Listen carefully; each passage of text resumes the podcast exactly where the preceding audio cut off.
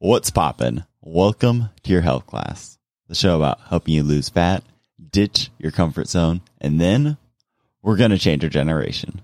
I'm Trevor, health and nutrition coach, and today we're going to talk about how you don't actually have to cut your favorite foods and adopt some super restrictive mindset in order to be healthy. But before that, cue that intro. I took my turmeric shot this morning, so I'm feeling pretty swell. Yeah, I've been focused on my health. Yeah. I've been tossing hundred dollar bills down wishing wells. Yeah. Limo tinted windows, baby, I can't kiss and tell. Massive in my head, but it's not negative. Spewing on your tray. Please keep your sentiments, cause I don't need the energy you're giving off unsettling. Maybe I should let them in. This shit is my medicine. All right, guys, thanks for being here. I really appreciate you all. And if you like this episode, please help this movement keep growing because that's what at the root of this it's all about. It's creating a movement. Because for too long, this information was not available.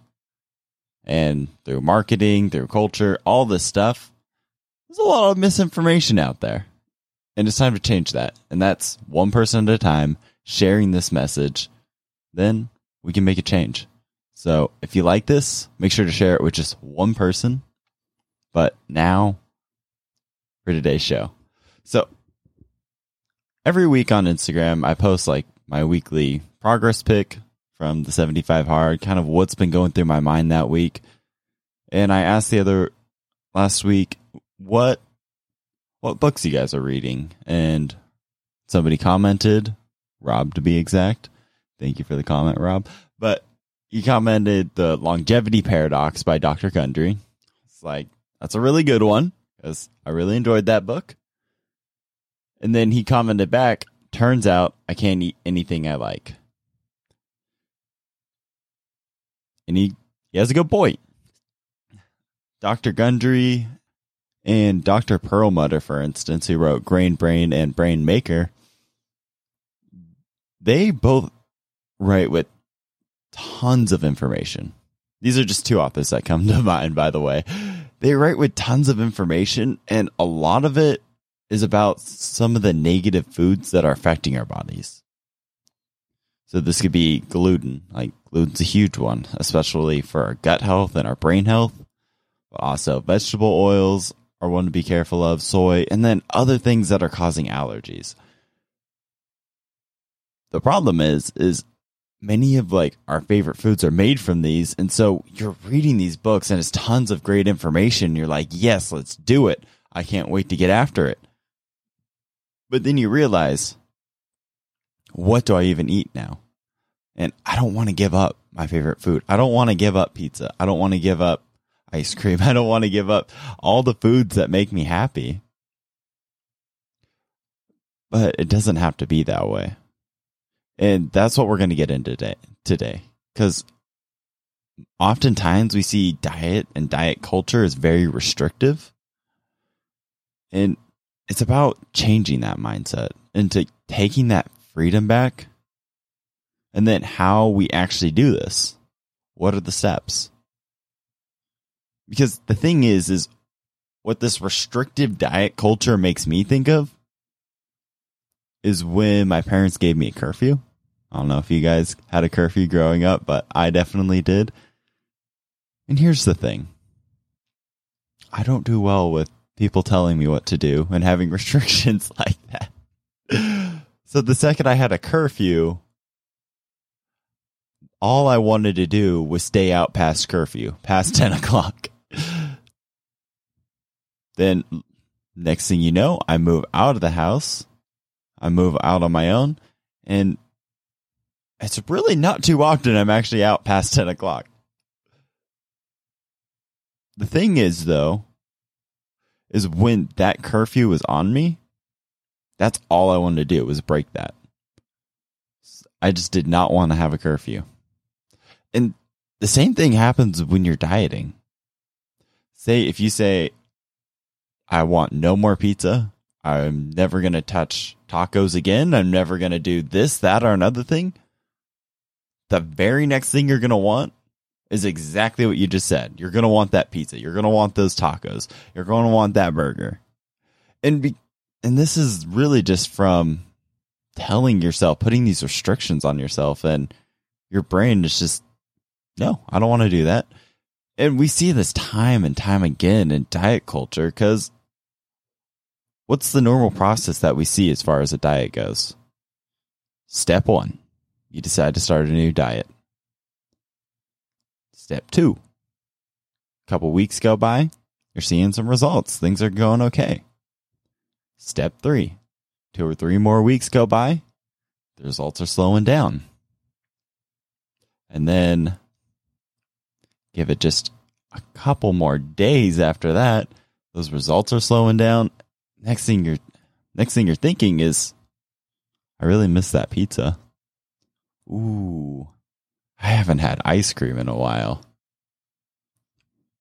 My friends just invited me out to Chinese food. I really want to go. And so now you're at this point where it's like, okay, but I can't have those things.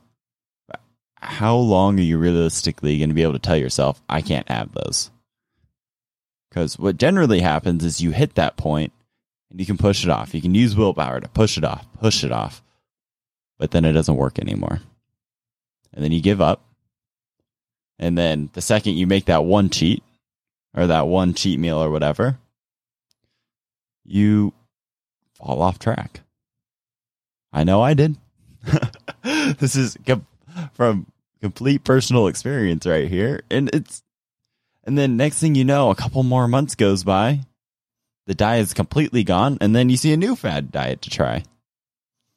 And then we repeat the process over and over.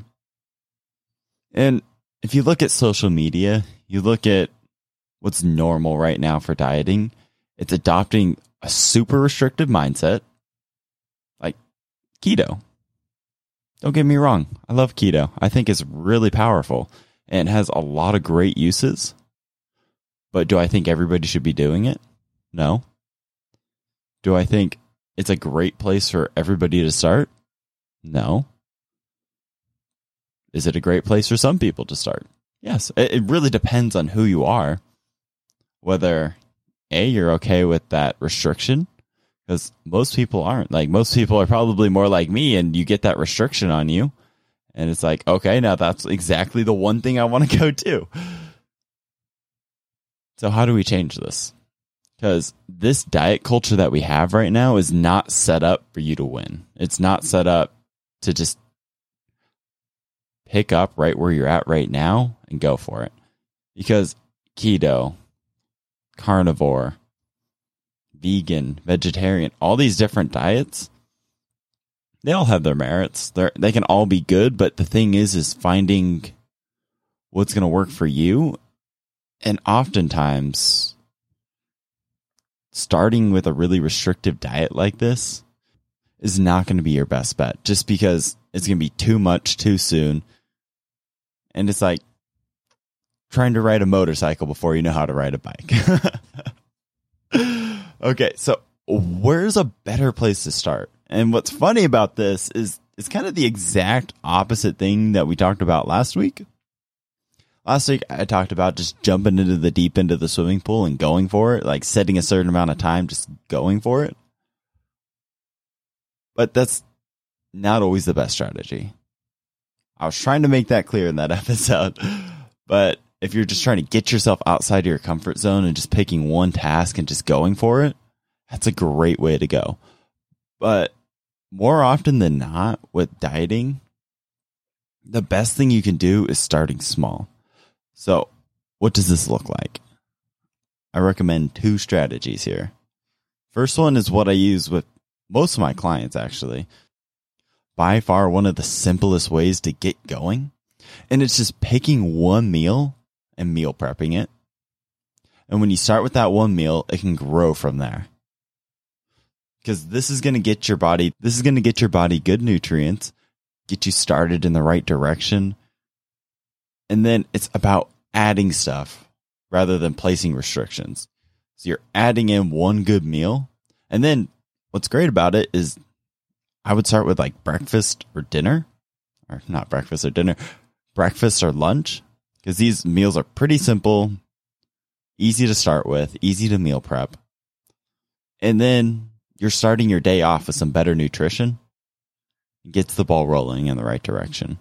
And then from there, that's when you can up things. So say you spend two, three, four weeks meal prepping that one meal, you got it down. It's just second nature to you now. Then boom, what you do is you add in another meal. So now instead of doing just breakfast or just lunch, you do breakfast and lunch, or lunch and a snack, or go to dinner. All these different things are going to be places to start just to get the ball moving in the right direction. And then notice we didn't take anything off the table. We didn't say you couldn't have that pizza for dinner. We didn't say you couldn't have that Chinese food for dinner. Like none of that was off the table. All we're doing is adding something in. And so at no point are you going to feel restricted. But the power comes in is that you're slowly using this good food, allowing your body to get used to it, adjust your taste buds, because that's a big part of it, is adjusting your taste buds. And that's going to allow you to almost not even notice all the bad foods disappearing. And this kind of leads into the second one. You could use these things together or you can do them separate. Honestly, the second one is pretty much the main thing I used for my entire health journey without even realizing it. And that's just because I listened to tons of podcasts and it just gave me idea after idea. So every one to two weeks, pick one new healthy food and add that to your diet. So the way this looked in my life was I started off and I just added protein shakes in. Okay, nothing too big there. Was not hard at all. And then a couple weeks went by and I added berries in. Again, I actually really enjoyed the berries. Some berries and yogurt. It was super easy snack. I guess you could almost put that in like the meal prep category, but that's besides the point. So we added some berries in. A couple more weeks later, I added some dark chocolate in. And I've never been a chocolate person. I'm just going to be honest with you. My parents used to make fun of me as a kid because I was just never into chocolate. But I listened to a podcast about all the freaking health benefits there are to chocolate, and I was like, okay, maybe maybe I can find a way to get on board with this. So I started off with just having one or two pieces a day of, think it was sixty percent. I don't even think that's dark chocolate, but just to get my like taste buds used to it, and then week after week, I'd up it to seventy percent to eighty percent, and now the normal chocolate I eat is like eighty five percent, and it's freaking delicious. If you were to ask me at the beginning of all this, I would have said it tasted like dirt.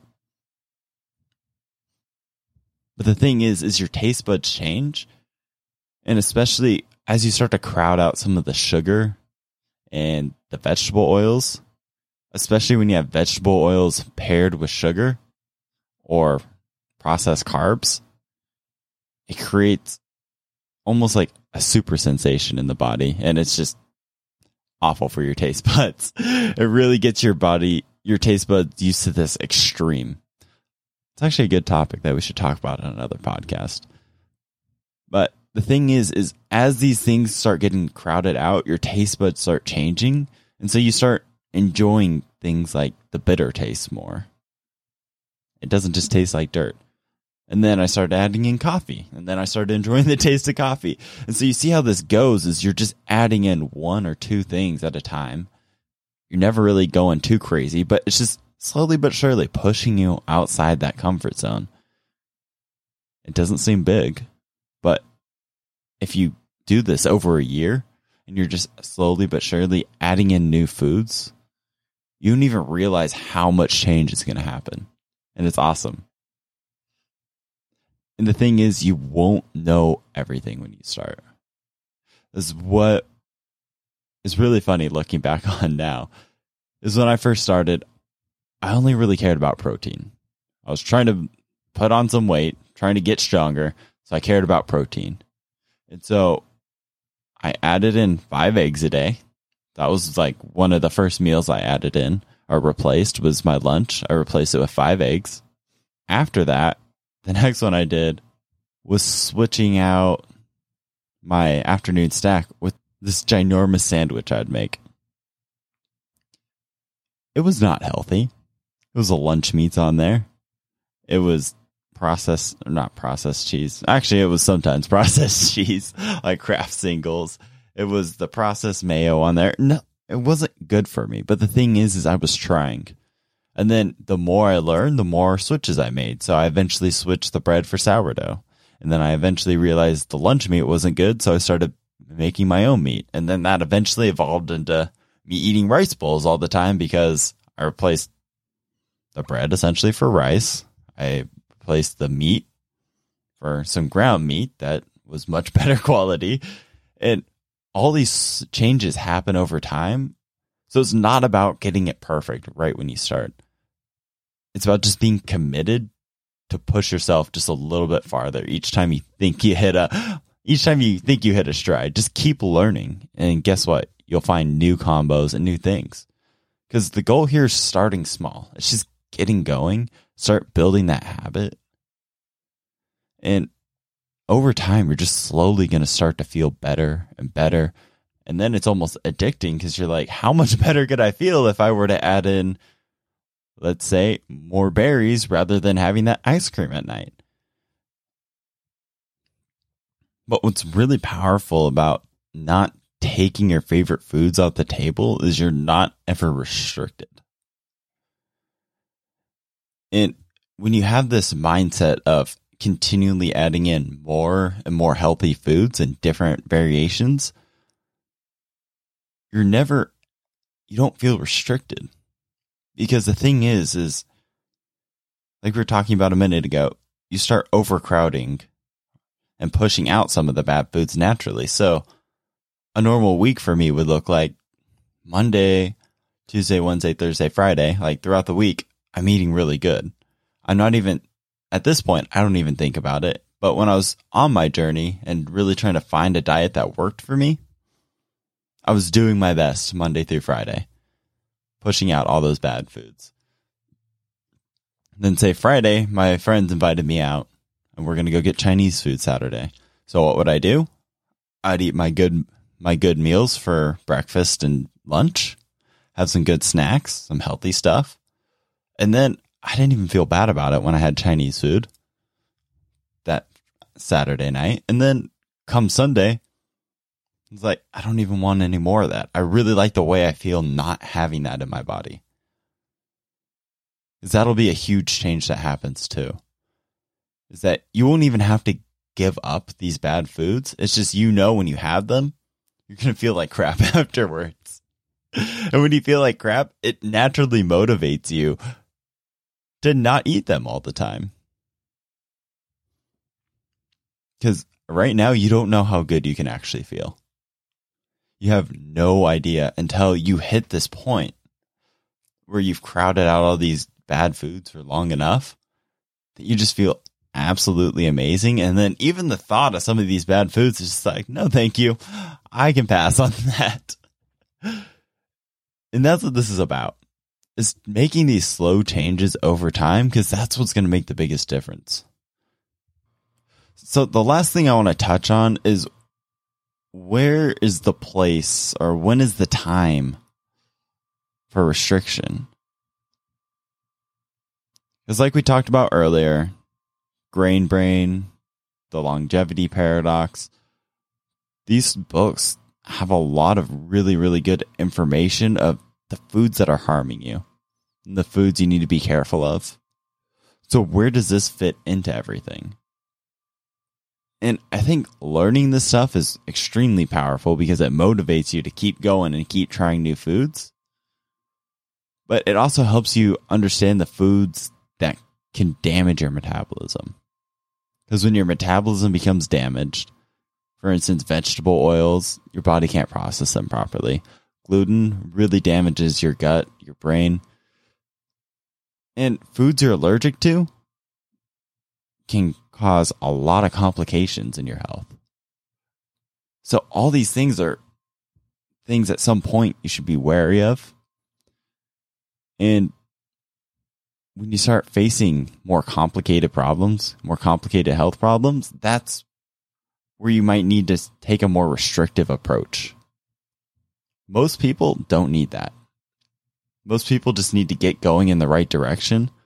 But say you get going in the right direction and you're doing this for four, five, six months and still not seeing results, that's a point you might need a complete reset. But again, this isn't most people.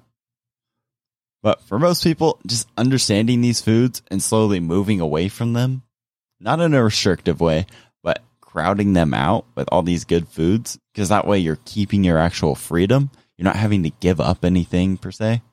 You're just eating more of the good stuff and naturally you'll eat less of the bad stuff. It can be really powerful to learn all these negative things because then it keeps motivating you to actually learn what foods you should be having in your body. And so that's in essence of how I approach changing your diet. Focus on the freedom, less on the restriction. Might just be me. My parents know this. I don't do too well with people telling me what to do. I don't do well with tight restrictions. The more freedom I can give myself, the better. And so if you're like that, if you need that freedom and for instance, a strict diet is just really hard for you to stick with, a really important skill that you learn from reading books like Grain Brain and Longevity Paradox is how to look past the actual health marketing. Is if you look at healthy food, or quote unquote healthy food, is oftentimes it's not actually healthy. And that's the problem is they'll contain things like vegetable oils and processed sugars and all that. But the thing is, is they're marketed as healthy. And so if you don't read books like this and truly understand what is and what isn't healthy, you could be quote unquote doing all the right things and really making changes, but nothing's happening. But that could be because you're being lied to about what was good and what was not. And it's something we need to be aware of because the marketing right now, it's tricky. It makes being healthy harder than ever, to be honest, because it's not straightforward. With all the marketing that's out there, you got to be able to look past, look at the ingredients, look where your food's coming from to understand that as you're adding in these healthy foods, which ones are actually healthy and which ones are not. Like guys, if your goal is to lose fat, being able to take this freedom approach to dieting is going to be so much more powerful. And if you want to do this, it just comes down to either picking one meal to start with and meal prepping it, or one meal a day where you're consciously making healthy choices, adding a food in every one to two weeks that's healthier. And over time, this small change adds up and starts overcrowding these bad foods. And that's this little act of getting out of your comfort zone is what's completely transform your health. And that is how we change our generation, one person at a time. So if you like this, make sure to share this with somebody. This is a great strategy for taking back that food freedom. And that way you don't have FOMO with food.